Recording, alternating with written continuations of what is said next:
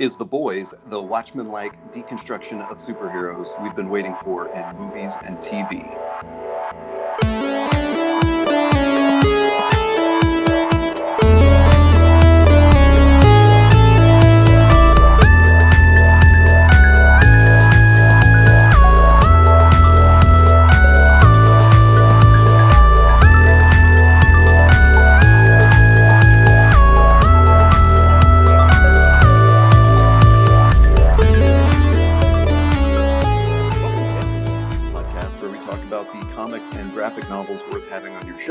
Sometimes the shows based on those comics and graphic novels. I'm Todd A.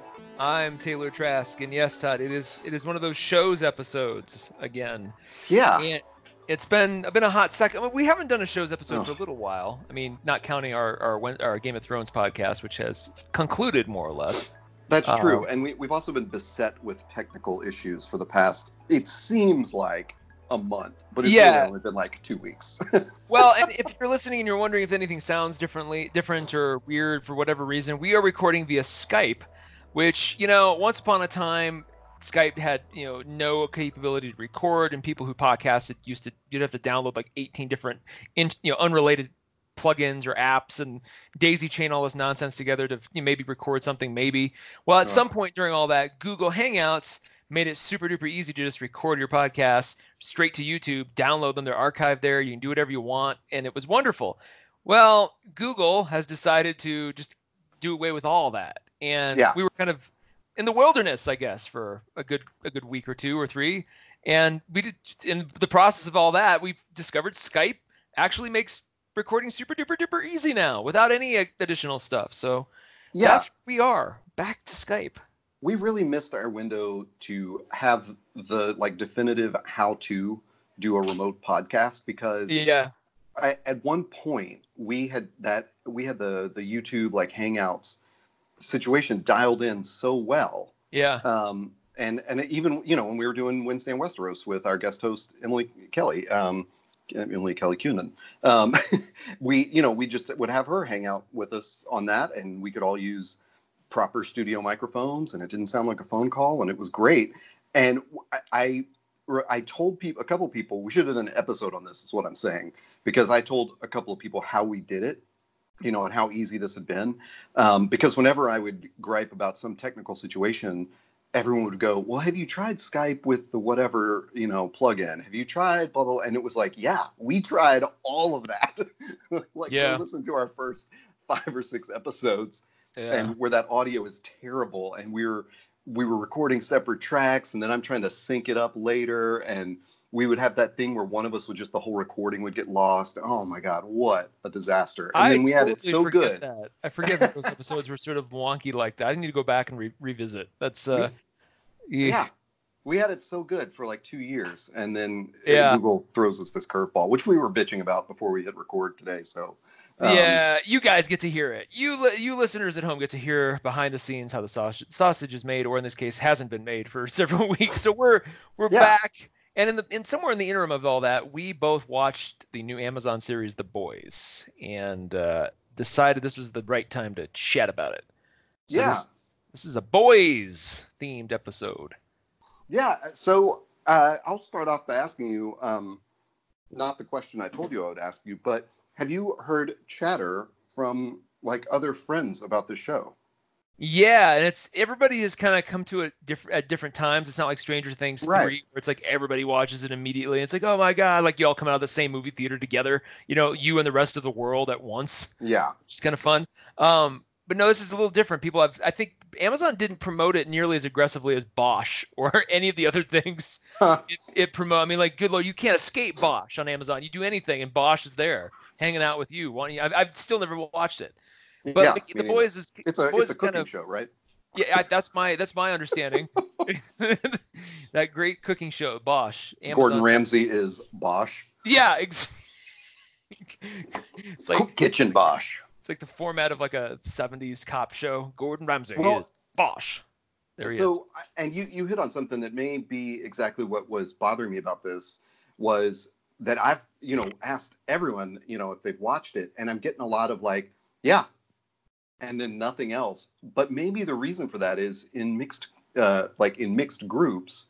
Uh, I don't know why I use the adjective mixed there, but in groups, the, it's it's sporadic who has yet seen it. So maybe Ah, we're yeah. all just being careful about what we say. Yeah. You know? Yeah. I would gather you're right, that's people are coming to it correct. at different times. But it was heavily promoted at Comic Con. So like when I came away from Comic Con, it was very much on my mind. You know. Okay. Okay. Um, so that that's interesting to to also to hear like from the you know the the people that didn't see it on every you know billboard and street sign for a week. Um, Yeah. Well, and it's and it's like once I've encountered somebody who has seen it, reaction's largely the same. It's just like, oh my god, it's it's so bewildering, and it's it's kind of the same reaction I had. I, I, I it reminds me of what I felt like when I first came out of Kingsman One. You know, I, I reference Mm. that movie all the damn time on the show, but that mo- moment of walking into that little movie theater in Whistler, uh, Whistler, uh, um, uh, BC, like I just I was like, what have I just witnessed? What was that delightful thing that I never expected to be so interesting and inventive and cool? And that's kind of what the boys felt like. You, you know, some of it was, yeah, if it in a post Kingsman world, if you will, like some of it felt a little like, oh yeah, well that, that's not as shocking as it would otherwise be, but it's still Right. they, it, it went in some pretty daring places that I never. I mean, even in the first ten minutes of episode one, for God's sake, it's just like, oh wow, that's that's what they're doing. All right. So I think I mean, that there's a permeates a lot of people who watch it in ter- terms of triangulating who else is with you. for sure. I, I there's a pretty obvious answer to this question, but but what was the moment that that you were put on notice like, oh, this is not like something I've seen before in the Um, boys? I would say it's it was it was definitely delivered when Robin died. Yeah. Yeah. And I would say though, re- but even beyond that, I think there was a, there was probably a more seminal moment because that was like, oh man, that could have just been like a, a shock and tension grabbing sort of hijink.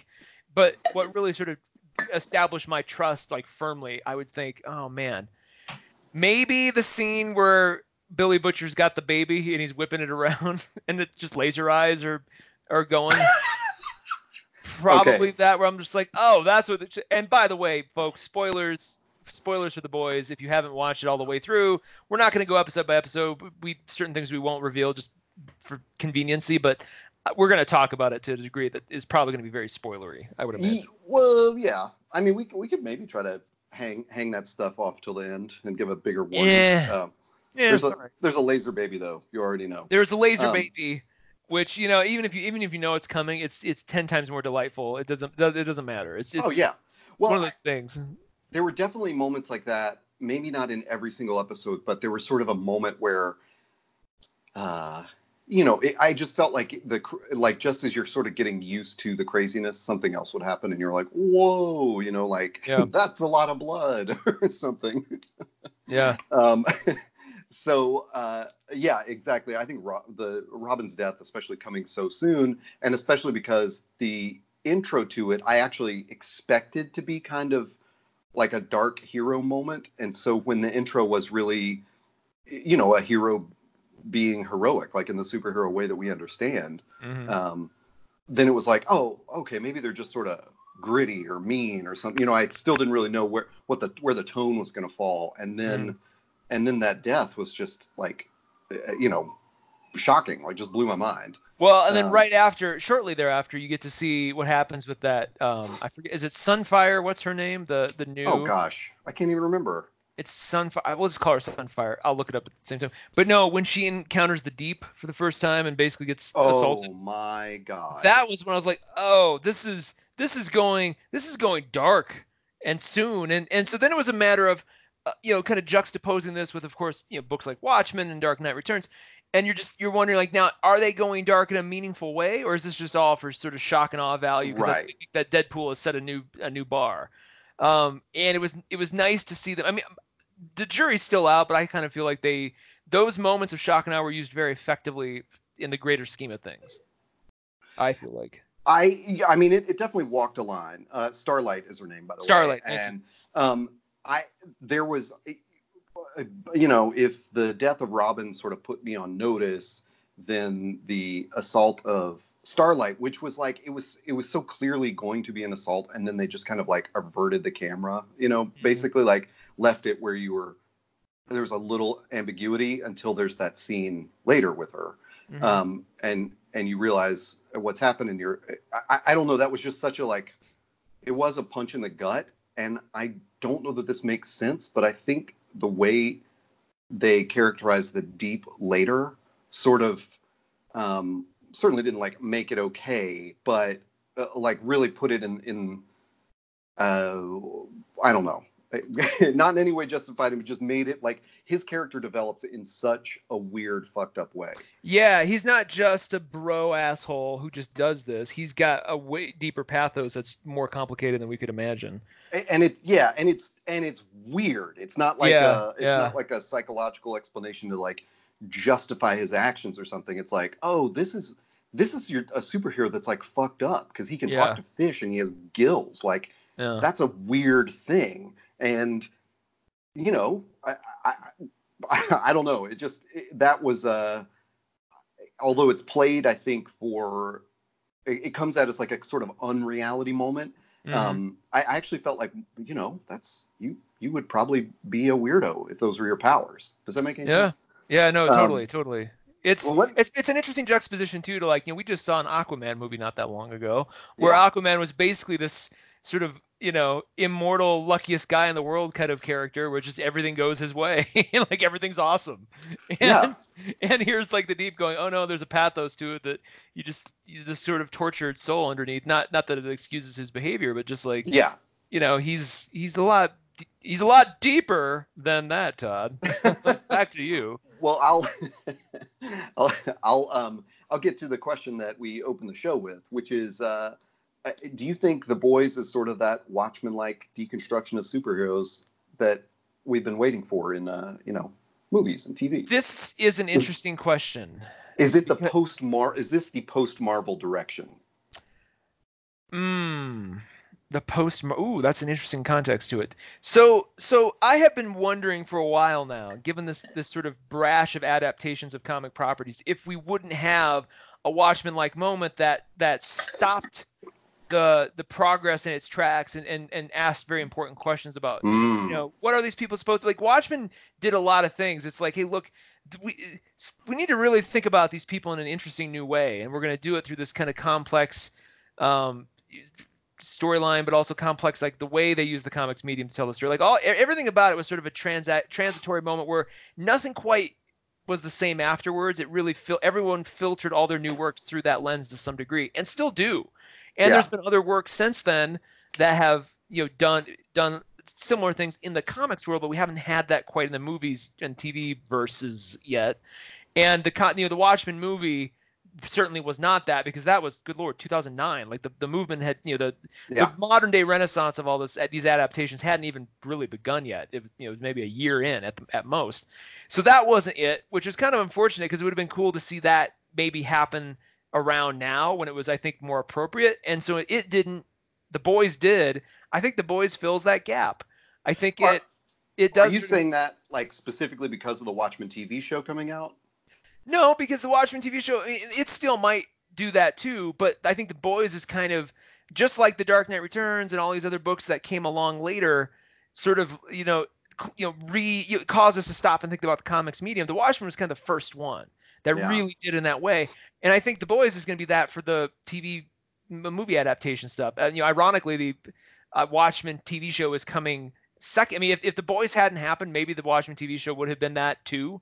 I don't know, but now it will be like you know the next thing that will, that might be just as relevant, but it will still not be the first thing, which is the boys. And so it, and when you think about what the boys tries to do, it you know it's it's not like Amazon just bought some random comic and was like we're in comics too. Look, it's like yeah. they, they tried to make a statement like look.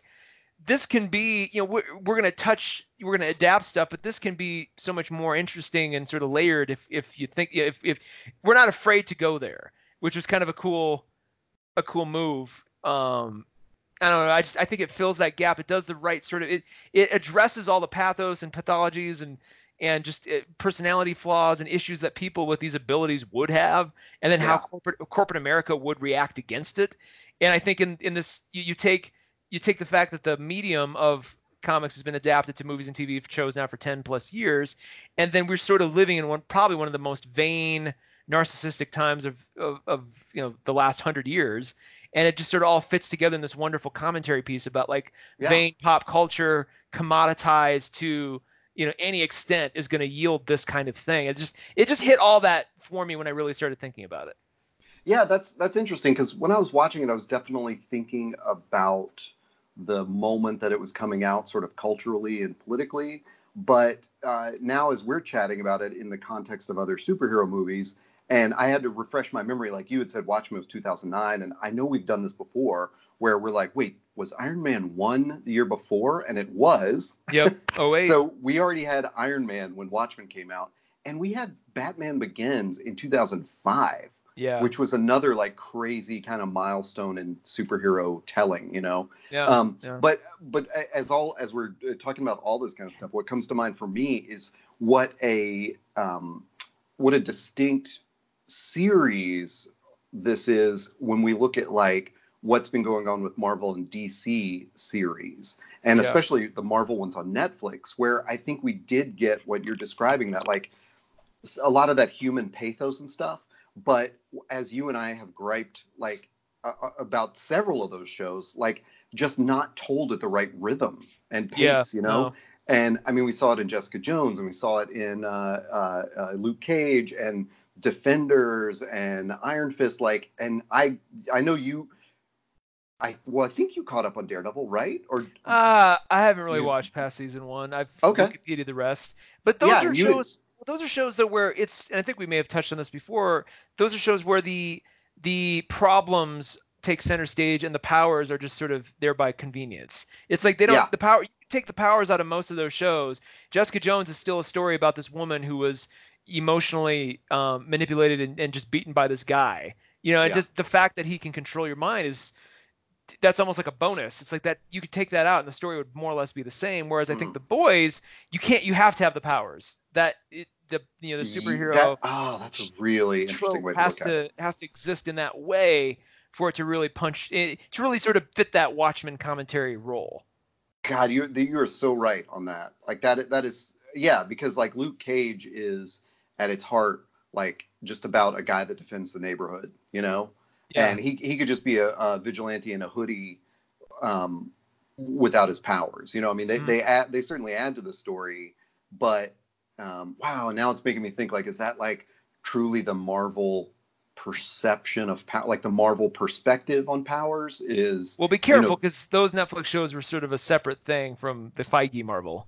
Well, true, true, true. I mean, I mean more in the comics um, legacy of Mm. the heroes with the feet of clay kind of Mm-hmm. way that it's you know often been described, and um, you know, I sure think those shows were were trying their best to fit into that legacy. Um, but yeah, that's no, that makes me really think of that. Um, uh, so back to the Watchmen TV show though, is that something that you were anticipating at all, or did you not really care about it? Um, I think it's interesting. You know, anytime you attach Damon Lindelof to anything, you have to be, one has to be suspicious.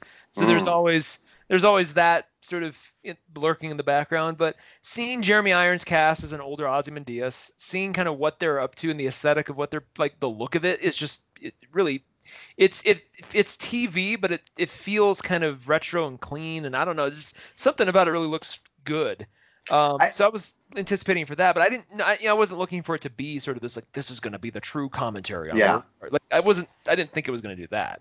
Right, right, right. Well, I mean, I I definitely feel when I was watching The Boys, I definitely felt like, wow, Amazon hustled to beat Watchmen to the punch Yeah. with this. Yeah. Uh, and so I wonder how that changes our anticipation for it because I know when the first TikTok Watchmen promo came out, uh, when I did not know that Don Johnson was in it, I was like on alert, like, oh, this is kind of interesting. What's Yeah, happening here? yeah. Um, the subsequent trailers haven't really piqued my interest as much. I mean, not that they've, not that I think anything bad of them. Just you know, I haven't had another of those moments where I'm like, oh, what?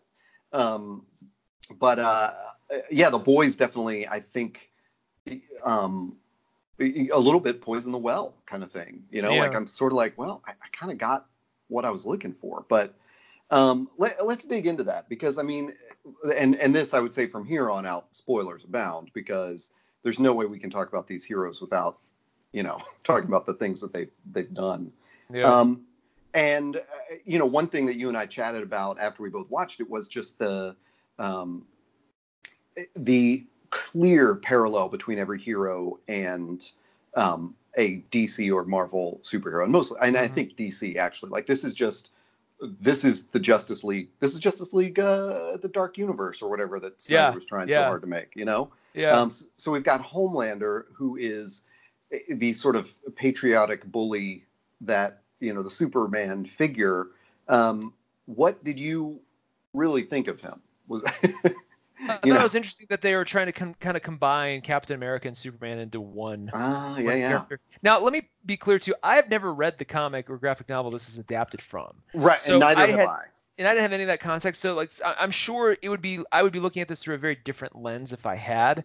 Um, so I'm actually interested in maybe going back to revisit the the graphic the trade uh, or I forget how many volumes there are. I think there's Yeah. Three. I'd be willing to do that, but at this point, man, I almost don't want anything to spoil my perception of it now in this format. So we'll see. But Homelander was, uh, you know, at first when he first appeared, I'm just like, oh, what a, what a bog standard, you know, hybrid of Superman, Captain America, and just sort of emphasizing the, you know, the Boy Scout nature of all those things. And then once you started to realize what they were doing, where it's like, yeah, it's Superman, but behind the scenes, he's basically Hannibal Lecter. Like that was. That was sort of a cool uh, like that's when I really started to perk up and I'm like oh man this act because yeah the, the actor they they cast to play him I'm like why couldn't this have been Mark Paul Gosselaar why oh my god, have I been- so thought it was. yeah, right. For the first like five minutes, like everybody's. Yeah. I, I wonder if there was a spike in Google searches. Is Zach Morris in the boys? And you would have Yeah. found out. But like, I'm like this, and then so then I'm like, when I found out it was, I'm like, well, they should have cast him because that would have been even more amazing. But then once I saw where they were going, I'm like, oh, that this is requiring a sort of a deeper level of of uh, well, disturbed acting that that guy brought. I thought. Yes, and there is such a weird feint or like fake in the in the uh, uh, telling of it because Butcher, um, you know, who is our our protagonist, I would say, is like he and oh my god, now I can't remember the kid's name. Um, Jack Uh, Jack uh, Quaid. Attorney yeah, but what's what's the character's name? Oh um, man, you would have to ask me that. But anyway, Lil Quaid. Um, you know what's funny is when I googled him, I was like, God, that looks like Dennis Quaid. When I googled him, what sh- what showed up on on like the snippet on Google was uh, uh, Uncle Randy Quaid, and I was like, Well, that's- that's not the lead I was expecting on Jack Quaid. So by the Um, way, Jack he played Huey. That was the Huey. Huey, yeah, yeah, yeah. And also, real quick, Jack Quaid um, was one. I think he was Marvel in the original Hunger Games movie. Uh, one of the district Oh. one or two tributes. If you're like, well, this kid looks kind of familiar, that's probably where you saw him. Anyway, continue. Well, so uh, you know, Butcher tells Huey at one point, um, "Oh, Homelander's clean. Like, there's we got nothing on him." And it's like in the first or second episode, but you you learn later, of course, Butcher knows that's not true. Mm. And so there's this weird like fake out kind of thing that happens like three times to Homelander's character, because you know when he said that, I was like, "Oh, now does he not know? Like, you know, what are we going to see Homelander do? Because I'm sure he's going to do something awful." And that, and then does Butcher not know about it? And then you realize, like, no, no, Butcher knew about it. Like, Butcher knew he was terrible. And then there's a, a fake that we'll get to at the end, or not a fake, but there's like a little twist, and you're like, well, now what the hell do we believe? like, it was very, very uh, confusing. But you said you like the combination of, of Superman and Captain America. What I kept thinking of was Frank Miller's Superman. In, yeah. in, oh, you know, totally, totally. Dark Knight Returns. Yeah, Hundred just the the Loyal till the end. yeah, and the like, you know, the the the state superhero kind Yeah. of thing. Like this Yeah. is the superhero of the state. Um, I, yeah, and I I really liked the setup of the corporation that was funding it. Like finally, and I know I didn't I didn't like dig too deep into this, but I thought finally the economics of being a superhero makes sense hmm because nothing about Spider-Man's economics makes sense. Like only in the Mar- in the MCU where he's connected with Iron Man do they make sense. But in the Mhm. comic book where he's a photographer who Mhm. has all these like you know this suit that obviously keeps getting destroyed and these you know uh, web spinners and all that kind of stuff like where does he get the money for this how does he have time to do this like i can barely work one job and keep my house clean like Well, it makes. I mean, at least they rectify that. to- You know, they rectify that to some extent when he's got Tony Stark as his. Oh yeah, yeah, yeah. Sugar daddy. exactly. Yeah. Um, for sure. But this one, you know, this, but in the boys with the corporation that is basically licensing them uh, and assembling their their PR for them, like you know, they'll find out where a crime is happening, and and and it's like, well, who's who needs the coverage right now? That's who we're mm. sitting on this one, mm-hmm. and and they also seem to, you know, stage them somewhat so that they can be in the right place at the right time, but uh, what was your takeaway from that? I mean, were you as uh, curious about that as I was? Uh, the corporation's relationship with the whole thing, or how yeah. they sort of move. It's interesting that they try to segregate the um, sort of all the the helper worker bees away from the the heroes themselves. Like there was sort of a weird like you guys aren't supposed to be in here. I'm like, wait, why not? Why aren't they supposed to be in there? Like why why are you guys keeping them cordoned off? That seems strange. And so it just that it, that just felt very corporate to me. Like, well, of course, like they, you know, it's yeah. like that's how they that's how they set up Theranos for God's sake. It's like you're no, the marketing people in the lab are never supposed to talk. Oh, and, you know, that just sort of had that that kind of feel to it. And even even you with just blew my mind. even the way Elizabeth Shue looks like she plays that Elizabeth, character uh, in such a way. She plays that character in such a way. I'm not saying she was just aping. Um, what's what's the third what's the Theranos lady's ah. name? The hell's her name? I know. But Banished a, it from my brain. I've deleted I, it. Was yeah, irrelevant. I just I'm just calling her Elizabeth, Elizabeth Holmes. Holmes. Yeah. Shue and Holmes, the attorneys at law. No, uh, Holmes, like like she wasn't ripping that off. But I I wouldn't be surprised if she hadn't watched that documentary shortly before they started filming scenes, and she's just like, I'm gonna give it a little bit of a, a Holmes twist, just a little bit of a yeah, sort of like you know just just this sort of this, this reality distortion field kind of quality to there's yeah. several scenes where I'm like, you don't understand the what you're in into here. Like you're not. It's just not processing what's going on. And I think that's that makes Homelander an even more interesting character when you start to dissect his relationship with um with her. Yeah. Um. But anyway, no, I think. Oh, I there's I, there was one crazy scene in there. there were a couple crazy scenes with those two, but there's one, and you know, I let's can we jump we had another note in here but let's just jump to it now because it's it's going to be impossible to continue without saying it. Yeah. I had written you shortly after watching the following question. Is elizabeth is elizabeth shue secretly an immortal amazon queen come back to the world of man after a long hiatus? Yes or no? Because a i never even knew she was going to be. I mean, I, at no time did I know nope. she was in the show. I, she never appeared in any of the promo materials. And so you're starting to watch. You're like, wait, Elizabeth Shue. And then about maybe two or three minutes pass, and you're like, wait, she, she looks amazing. How old? Is like this is her Jessica Lange kind of moment. Remember when Jessica Lange uh, appeared in that first American Horror Story season, and everybody's like, holy crap, Jessica Lange. Like, how old is she? She looks amazing. Like Elizabeth Shue kind of has the same she's kind of having the same Keanu sans, you know, to some degree. Like, Where has she been? Oh my God, we've missed you, Elizabeth. Like, and so, and she, the fact that she, you know they asked her to do a lot of interesting things, and she was completely in, like, she said yes and committed to all those things. I mean, Jesus Christ, like this, she was a, she was the one of the gems of this show, in my opinion.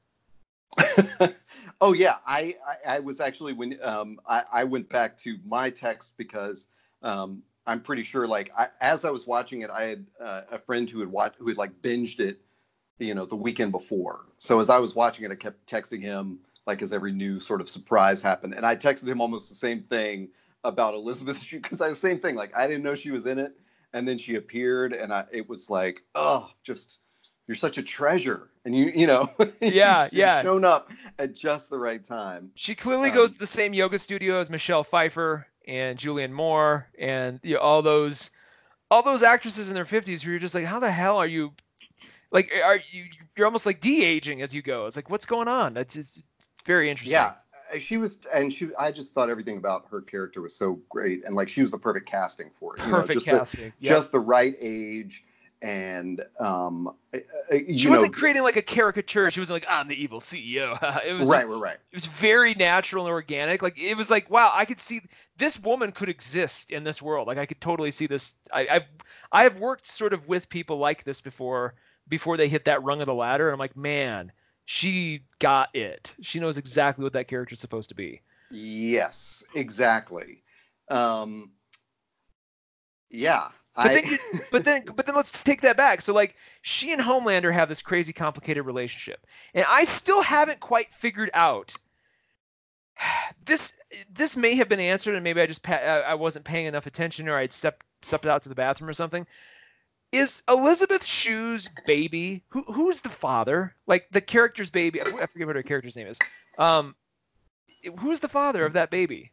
Um, may or may not be dead. I wish you hadn't asked me that because I was going to ask you that. Oh with man. the same with the same reason. Like it was. I mean, it was pretty clearly hinted at that it was Homelander, right?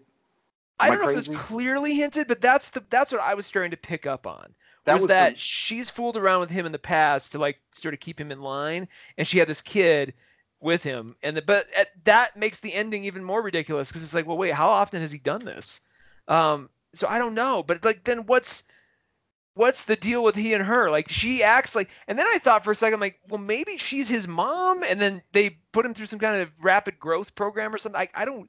It was a weird relationship. Oh, yeah. I mean, when it when he is uh, uh, uh, suckling at her breast, I mean, there's no way to say it. Um, It's Uh, weird. it was uh, there was definitely like this, I- and you know what my mind went to was like, um, because don't we learn later that like Homelander was just so very aware that he was raised in the lab and Yeah, yeah. yeah. So you know, I I just I was like, okay, now we're dealing with the, the Homelander like his his uh, attachment issues because he never you know had that. Um, and she's exploiting it. Basically. or was she the one that was always there to like nurse him and literally Oh, take care of him? You know, that's what I kept wondering. Like, uh, oh man, boy. that, and maybe they'll explore that. In, in hope, I mean, again, I haven't read the comic. Maybe it's maybe Yeah. everybody knows the answer to that already. I don't know. Um, hopefully they'll explore it more. But it's like that just makes him much more complicated. Like he is a layered onion, more so than the deep. The deep's got some problems too, but man, Homelanders just keep going because he masks it so well. Like when they got to the plane and like the plane scene happened, I'm just like, oh my god! And he did it with such like sort of just nonchalance, just like corporate, like like he was. It was almost like a corporate like you know uh, middle manager going to just just effortlessly fire an entire department. Just like, yeah, you guys go home, you're fired, and just like do it so dispassionately. Like that's how that felt. It's just and then Maeve is there to sort of act as our avatar. Like, no, you got to save somebody. He's like, no, we can't do that. He just flies off. yeah, man, That was, I mean, that was talk about a moment where you're like, oh, that's what the show is. Okay, yeah. all right. um, there's, uh, I, I mean, there's no better time to bring this up, I guess. But what I did read, um, like you, I did not read the comic, but after I'd watched the entire series, um, I did jump into one of those spoiler articles uh, about how it differed from the comics. hmm Um, and I didn't dig too much into Madeline. That's Elizabeth Shue's Madeline. character until until we are recording this podcast, and then I looked it up and found out she was gender swapped from the com. It was, a- it was Really? a, there was a man in the comics that was the assistant to the CEO of Vought International or whatever. Um, so I'm I didn't you know I, I can't I just didn't retain anything else from reading that, so I don't know how that works with the baby or if there's even a baby or if that was just for the show or whatever. Um, but what was really significant about this article I read after it finished was that what the show did, which kind of smartly sets up season two, but also, um, well, let me let me put let me commit this another way. The show the show and comic book could be accused of fridging, which is that uh, that sort of like lazy writing thing where the men are only motivated by the death of like you know their female partner. So we Uh-huh. see that with Huey. I mean, this is a Green Lantern thing. Like Green Lantern came home and found his wife in the fridge or something Yeah, like that yeah, in yeah. the comic book. So, and you know, and Butcher is motivated by um, the the rape and death of his wife.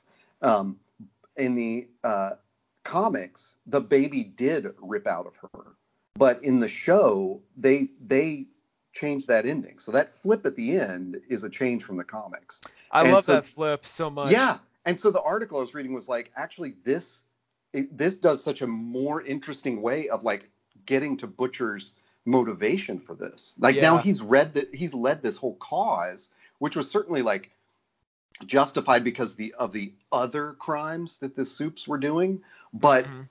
it was a cause of vengeance, like personal vengeance for him, and that was not true, you know. So it's like this really weird twist on like motivation and like uh i mean that that that ending that was another of those moments where i was like what the fuck and then oh man i was so was glad like, i was so glad and it wasn't like you know, it was it, it, was this idyllic sort of uh, you know, what's what are those like Norman Rockwell kinds of like mm-hmm. like, like, lawn, you know, and the, the sprinklers in the suburbs, and you know, she comes out and she's all healthy and the kids all healthy. And Homelander's just like the proud father, like, "Hello, son, I'm your dad," and yeah. Billy Butcher's just sitting there like you know disheveled and homeless looking and just shocked at sort of this like reality that's been created completely under his nose. And it's just you know it oh god it was it was creepy but so wonderful. And that's where I think the show really truly earns that Watchmen like subversion inflection point um, because it did something like that. You know, it's yeah. it's like oh you you you think you know all of these rules and these the storytelling yeah. tricks that you've seen now for 10 movie you know 10 years and blah, blah blah we're going to just change all that and we're going to comment on the genre and the medium as we do it and that yeah. just that really settled well with me that made me immediately go I can wait for season two, but god damn it, I'm excited for season two. I, you know, that's funny because I actually had a, t- a totally different. I, I, agreed with you all the way up until the last sentence you said, which was, I actually saw it and I was, I mean, it was like, you know, it was a twist and a, and a cliffhanger kind of thing, which I appreciated the narrative part of it, but I also felt like, you know what, that could be a wrap on the series and I'm fine. Ooh, like, interesting. like, like I didn't like, like almost wow. leaving it with that and you know that sort of ambiguity was yeah. like, wow, you just fucked over everybody, and it's like you know Butcher's like totally messed up now, and if it just didn't come back, I would I would I would go, wow, that was awesome. But everything you're you know you, that you were just saying about Watchmen too hits me because um, a lot of the complaints directed at Watchmen at, at Snyder, and a lot of them are legitimate, the but we're yeah, we're all okay. the all the things that he changed from the book, you know, yeah. which which I felt for the most part like you and I are sort of I, I don't know I'm becoming actually more sheepish in my um, apologetics for the Watchmen movie, mm. but um, I, I think a lot of it were legitimate changes for the movie storytelling aspect. Mm-hmm. Mm-hmm. Um, the giant squid octopus stuff doesn't make any fucking sense to me in the comic, and it would have made even less sense in the movie. Yeah. Um, but uh, in the boys, it does sound like, from what I've read about the changes made, that everything was made for the better.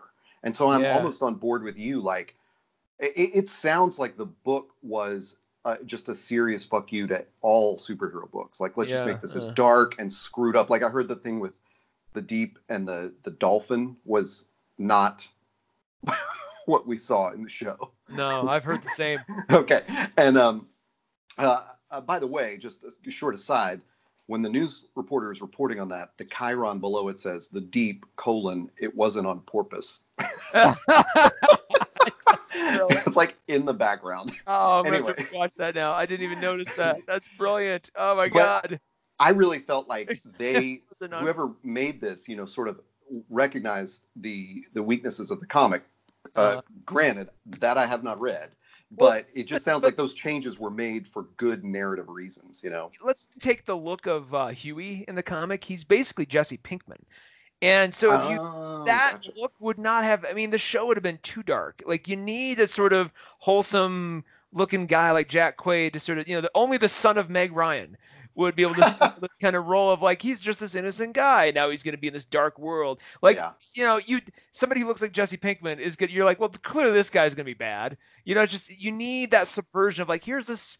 You know, he's he was as innocent as Homelander projected, and so it's, so to see Huey kind of you know go from this sort of like polished you know version of what an American boy should be to like this rebellious um, subversive, you know, young man who's basically in this punk rock band for all intents and purposes, and he's they're going around, they're threat like to see that play out, and then to see Homelander, it's it's almost like, man, I never even thought about this until just now. It's almost like you can make an argument that the Huey Homelander uh, characters represent the different arcs that you can take on the political spectrum you know to the extreme fringes on both sides so like huey's huey's basically joining antifa you know, Homelander is part of like this crazy yeah. militant, just like, you know, he's uber rich, he's uber in control. He's going to join like the wealthiest of the wealthiest at CPAC and just, you know, like just shit on everybody. Yeah. And it's, it's kind of like, wow, these two guys, suffered somehow in their lives and this is what it drove them to do and here's the reasons and that's interesting Woof. Yeah, that's that's a great point to bring up. One one of the things I thought was sort of a shortcoming was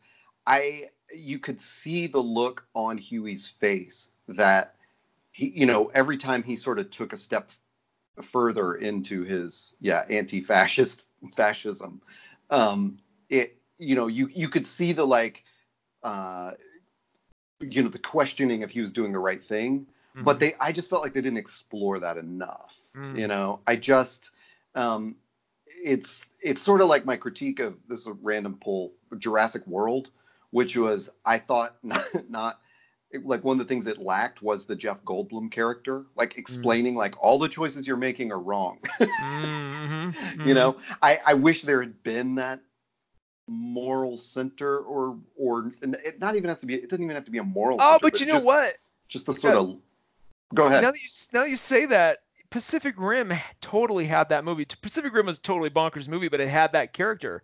It actually had two of those characters.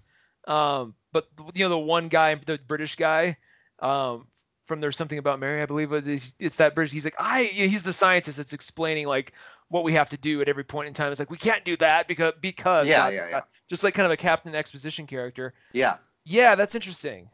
Yeah, and, and I, I think Huey was supposed to pull that off. And and you know, to its immense credit, I think the partnership of Huey and Starlight was what made that work. Like they were sort of Uh-huh. together, they were that moral center. But you know, but you're right. Like he, Huey, you know, more so than Butcher is like is taking this like very conscious path. Well, maybe not more so than Butcher. They're both motivated by the I think same Butcher's thing. been you know? through so, this. Butcher's. I'm guessing he went through this very same thing, but his he did his ah, yeah, he's been at this like three years now, four years, no, eight good, years. Good point. Yeah. This is where Um, this is where Huey will be. What Huey will become if he doesn't rationalize his why. Um, yeah. Because now Butcher doesn't have a why, so maybe they'll explore that in season two, which is like, wow, Butcher lost his why, and now, but Huey still has his. So how does that dynamic change? Yeah. Um. Oh, yeah. Boy, they have so much they could dig into. Um, okay so uh, let's let's jump to the next thing because like the other thing that really like as much as homelander intrigued me as a character a train completely confused me oh, and i just i could not understand why he was so damn pathological in his lying and his denial like he just could not help it like he he- he killed his girlfriend and yet he's like you he looked at Huey he's like you killed my girlfriend. It's like I dude I don't even know your girlfriend. Like like what what is going on? Like it just it just this idea that he's so f- he's so messed up he has to just I mean is it that? Is it that he's taking this crazy steroid and it's like you know and he's just as insecure as you can get and then he just has to deny? Is that where how did Yeah. you peg him? I, I, I, I flipped back and forth. It sounds like just like you did, where I, I thought at one point like, you know, this is this is like the the literal result of taking too much compound V or whatever it's called, and it's just messed with his brain. But it's also that justification he needs to like continue thinking that he's actually a hero or something. Um, but I, I agree with you. Like it was confusing. I don't think it was. Um, it never pulled me out of it. You know, I never thought that the writing or the acting like wasn't on, on you know appropriate for those moments. I just felt like God, what a weird character. Like he's he's back and forth. You know. Yeah. Um, uh, but also, is that uh, is that just a, like a a trait of his speed? Uh, I'm just kind of pulling that out of my ass right now. Like, I don't know. It's just it, the- he the fact that he, you know, he his girlfriend was fine. He moved her to Cuba or wherever that they went to, and she was in a safe house. Right. Like she was gonna be okay. Why did he have to kill her? I don't understand. Like what oh, that I, was I about. gotcha. You're you're even questioning like the act that Yeah, brought on the pathological line. Yeah, it's like, but why um, did he do that? Just he every decision he makes is just baffling. yeah. It's. I I mean, he's definitely the. It, it was strange in this first season, and I'm wondering if this is why you know if they've set this up like for for later seasons that several things felt like the heroes were going to get you know caught kind of in, in their act. You know, I mean, there's Yeah. there's the deep getting arrested. Um, there's exactly what you said, like A, A Train killing his girlfriend, um, and then there's freaking you know Homelander in the plane, which was just awful. Um, and uh, I, I kept, you know, I kept, I kept, I was like, God, somebody's got to be. Oh, they killed the this, invisible you know? guy. The invisible guy was terrible. They killed him. You know, the only other character we didn't really find out about is that guy who looks like uh, Noir.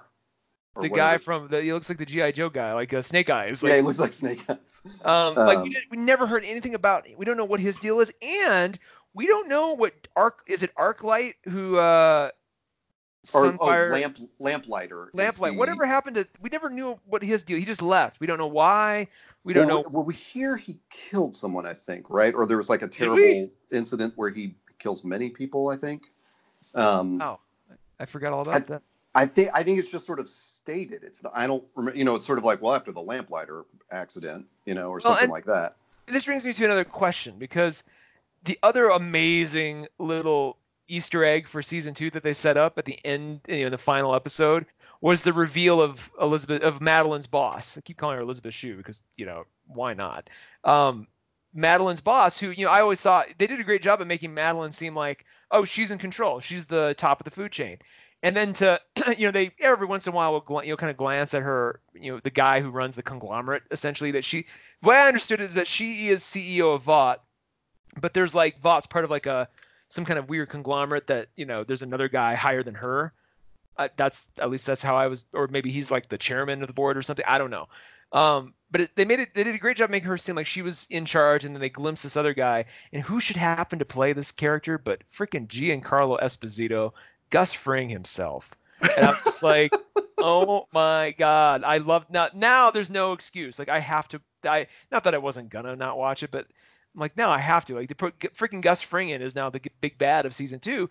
I say all this. I say all this because they never explain Lamplighter, and I'm wondering if there's not some kind of connection between those two characters because they were sort of very, just briefly touched on, but not really delved into.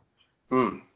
Um, interesting. Yeah, I, God, I, you know, I, it's sort of that thing of like, I, I, I'm just walking the line of like, do I want to read it? Do I want, you know, um, but I, I, just sort of like the freshness of the show. Like I, Yeah. especially having gone through what we just went through with Game of Thrones, I do not want my brain to start doing that. Like, well, wasn't like that in the comics. Oh, I am reading this. They're, they're saying, um, remember that character Mallory that uh, Butcher goes to see, and she's like, yes. not going to help you. And he's like, come on. She's like, Yeah. all right. But don't you come back here again. Um, it says the Lamplighter is one of the original members of the Seven. Oops. After he killed Mallory's grandchildren, he was given up by the rest of his team to prevent a full-scale war between the Seven and the CIA. oh, uh, okay. So that's at least that's how it's in the comics. That's how it's presented.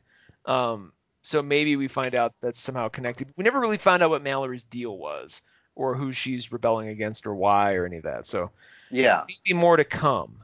Um, yeah, and like I I mean, maybe that is sort of the the you know that's the main issue of season two is is uncovering all that dark shit that the superheroes have been into in a, in Yeah. a public way.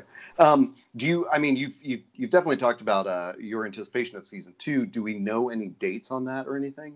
No, but they're filming it now. Okay. Uh, and it's going to be, I mean, and Seth Rogen said they'll have more money. And I'm like, oh, wow. It seemed, I didn't feel like this season had little money. They did a great job with their budget. You know, I totally agree. Yeah. not a lot of holes in that. I mean, they may have used some locations multiple times, but it, that didn't, that didn't feel a, like a limitation. It was just like, oh, Yeah. that's just where they would be. Um, no, I, I would love to see what this show does with more money.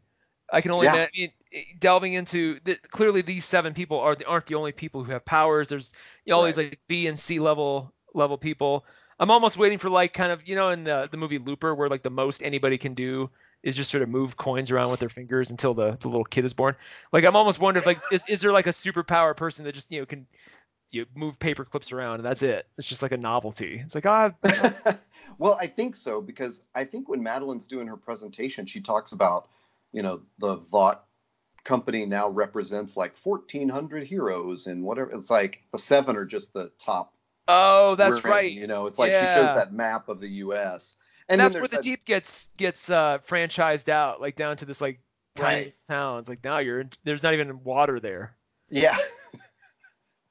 that was man that was that was interesting to see him go through all that what do you think while i'm just sort of free free thinking here what do you think maeve's deal is because she seems to be the only one who you know, has admittedly compromised her ideals but she doesn't seem to be as overtly shitty as the rest of them Um, yeah, I wonder if she, uh, you know, is a it turns kind of thing.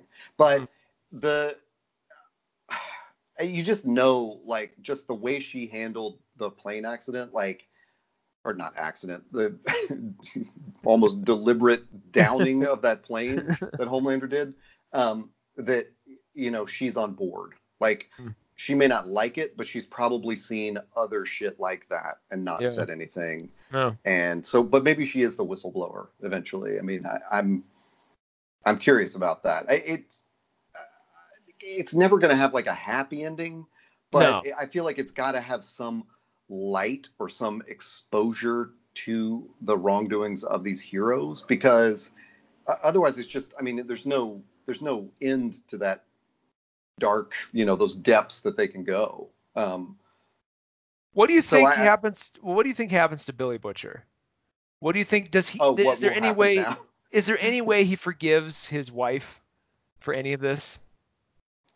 It's certainly like a real head fuck, but he he's absolutely right in going after the seven. Yeah. He he's just wrong in like his uh myopic vengeance pursuit, you know? Yeah. Um, yeah. And it's and the introduction of Mallory, you know, makes us think like, oh, well, there was some organization opposing this that he, you know, he's obviously worked with people on the inside, and you know, it's like, Uh, like I'm I'm just sort of curious how all those those parts fit together, but you know, um, I, I guess we'll find out next year. yeah, I mean, I'm assuming this will be coming sooner than later. Probably, I would guess maybe May.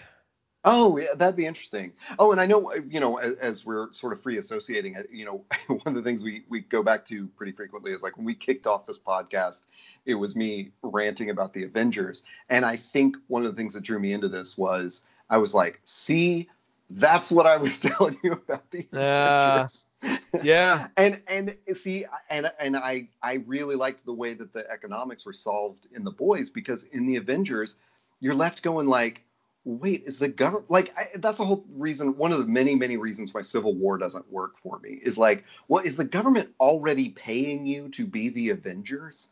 Then yeah, yeah. they get to license you, you know, like. But if Stark is paying for it, then the Sokovia Accords don't make any sense. You know, like they, they shouldn't be accords; it should be a law or something. I don't yeah. know. I'm getting too too wonky about that stuff, but it's um, you know, with Winter Soldier, it's clear that like Shield is corrupt, yeah. and and therefore like the heroes are corrupt by association, kind of thing. You know, their work is corrupt, and the boys just kind of like cuts all that out and it's like, yeah, this is exactly how it would go down. Like it is corrupt. It's a you know, it's a corporation running this. They figure out how to manipulate like their customers and their product and you know how to sell it to the government, and that's that's how. Well, they have they have all the movies planned out, and like so. Yes. It's like Marvel if if Tony Stark was a real guy. You know, that's kind of like if you yeah. do the same movies and stuff, but it's like it's not Robert Downey Jr. It's a guy named Tony Stark, and he's just in he's starring in this movie. It's like oh, right. As you were saying that, I was thinking back. You know, I will. There will always be a place in my heart for the Watchmen movie because it was the thing. It was the catalyst that kind of led me back into comics and graphic novels yeah. in a big bad way. Like it was sort of the the it, it set all this in motion essentially. But and I'll, I'll always defend it as like oh no they it, you know it gets 80% of it right. Mo, you know and we can yeah. bicker about the 20% very passionately and, and some of it i'm yeah, i'm even kind of coming around on the squid because once you understand its context in the comics a little bit better like oh it would mm. still wouldn't have pulled off in the movies at all but it's like i get why people would be mad about that about that the thing that i do sort of find myself more and more disagreeing with is in the movie they really downplay the fact that Adrian Veidt is this amazing genius who you know mm. basically you know, use this it's like a Bradley Cooper in um, Limitless basically that is who yeah. Adrian Veidt is right and so it's like they and they they kind of have this throwaway line where they're like Mr. Veidt you built your You've uh, you've leveraged your Ozymandias character into a billion dollar enterprise like he's goddamn Walt Disney. I'm like, there's yeah. no way Ozymandias the character would do all of this. And so it's it just kind of seemed made him seem like a Batman villain, like you know, you're the toy yeah. maker and you've made this multi-million dollar empire. And so it's like that. If if it was presented more like Vought, um, which is interesting because it's Adrian Veidt and that's his his company's. Yeah, Veidt. I actually wondered if that was a dig at them. I think it's or not a dig, maybe so much or as reference, nice yeah. little homage. Like, hey man, we're we're like you. We get we you know we're trying to be subversive too. Um, so yeah, I just it's I like that. It, it's interesting because it adds a layer to it where you're like, oh, you have to kind of always think about that. Like, there's corporate responsibility here. Like, you can't Yeah. just sort of hand wave that away. Like when when uh when there's a- an invisible man walking around like you know watching women pee that's a problem you can't you know there's somebody's responsible for that like somebody's somebody should go to jail because that guy is allowed to like allowed to do that. So it's like it just adds like an extra level of kind of like your the algorithm in your head is kind of analyzing all that as the show goes on which is not something i'm used to. It's like Yeah. you're used to kind of just you know hand waving it all away which i like your point though. It's that's what kicked us all off on the avengers anyway. It's like how are they affording all this? How is this happening? Well, yeah, yeah, yeah, and like, and and how are they not corrupt? You know, what I mean, like when Ultron gets released upon Sokovia, it's like I don't know, either the Sokovia Accords didn't go far enough, or yeah or they never should have happened. it's, yeah it's just so weird. But um, yeah, I I would say that's as good a place as any to wrap up and um and, and talk about what we normally talk about is uh, comic books and where can people find us and get more about comic books if they want to dig into our archives. Well, we are the the show about the comics and graphic novels worth having on your shelf, and you can find a bunch of those picks and more on our Instagram feed, which is at panelism.ink. That's panelism.ink. Yes, it's all one user word, uh, username, and that's actually our URL as well. If you just type in www.panelism.ink, you'll find our past shows and uh, other stuff, and then you know subscribe, tell your friends. Uh, if you like the show, suggest it. Give us feedback anywhere you're subscribing if it's possible, but that's always helpful. Give us a shout out on Instagram. However you want to get in touch. Uh, get in touch. Let us know what you think, and if there's any books or, or you know if you're a creator and you want to be talked to, I think we're gonna we're gonna. I, I I'll tell you this sort of offline topic. There's a great little comic store in Buena Vista that I went to a week ago. Um, just a killer little store, and there's a guy who works there who's a local creator who has a really special piece that I think we should we should talk about very Uh, cool. on another episode. So that's that's coming maybe at some point. But yeah, all of that stuff. Subscribe, share, tell your friends, and we will see you next week.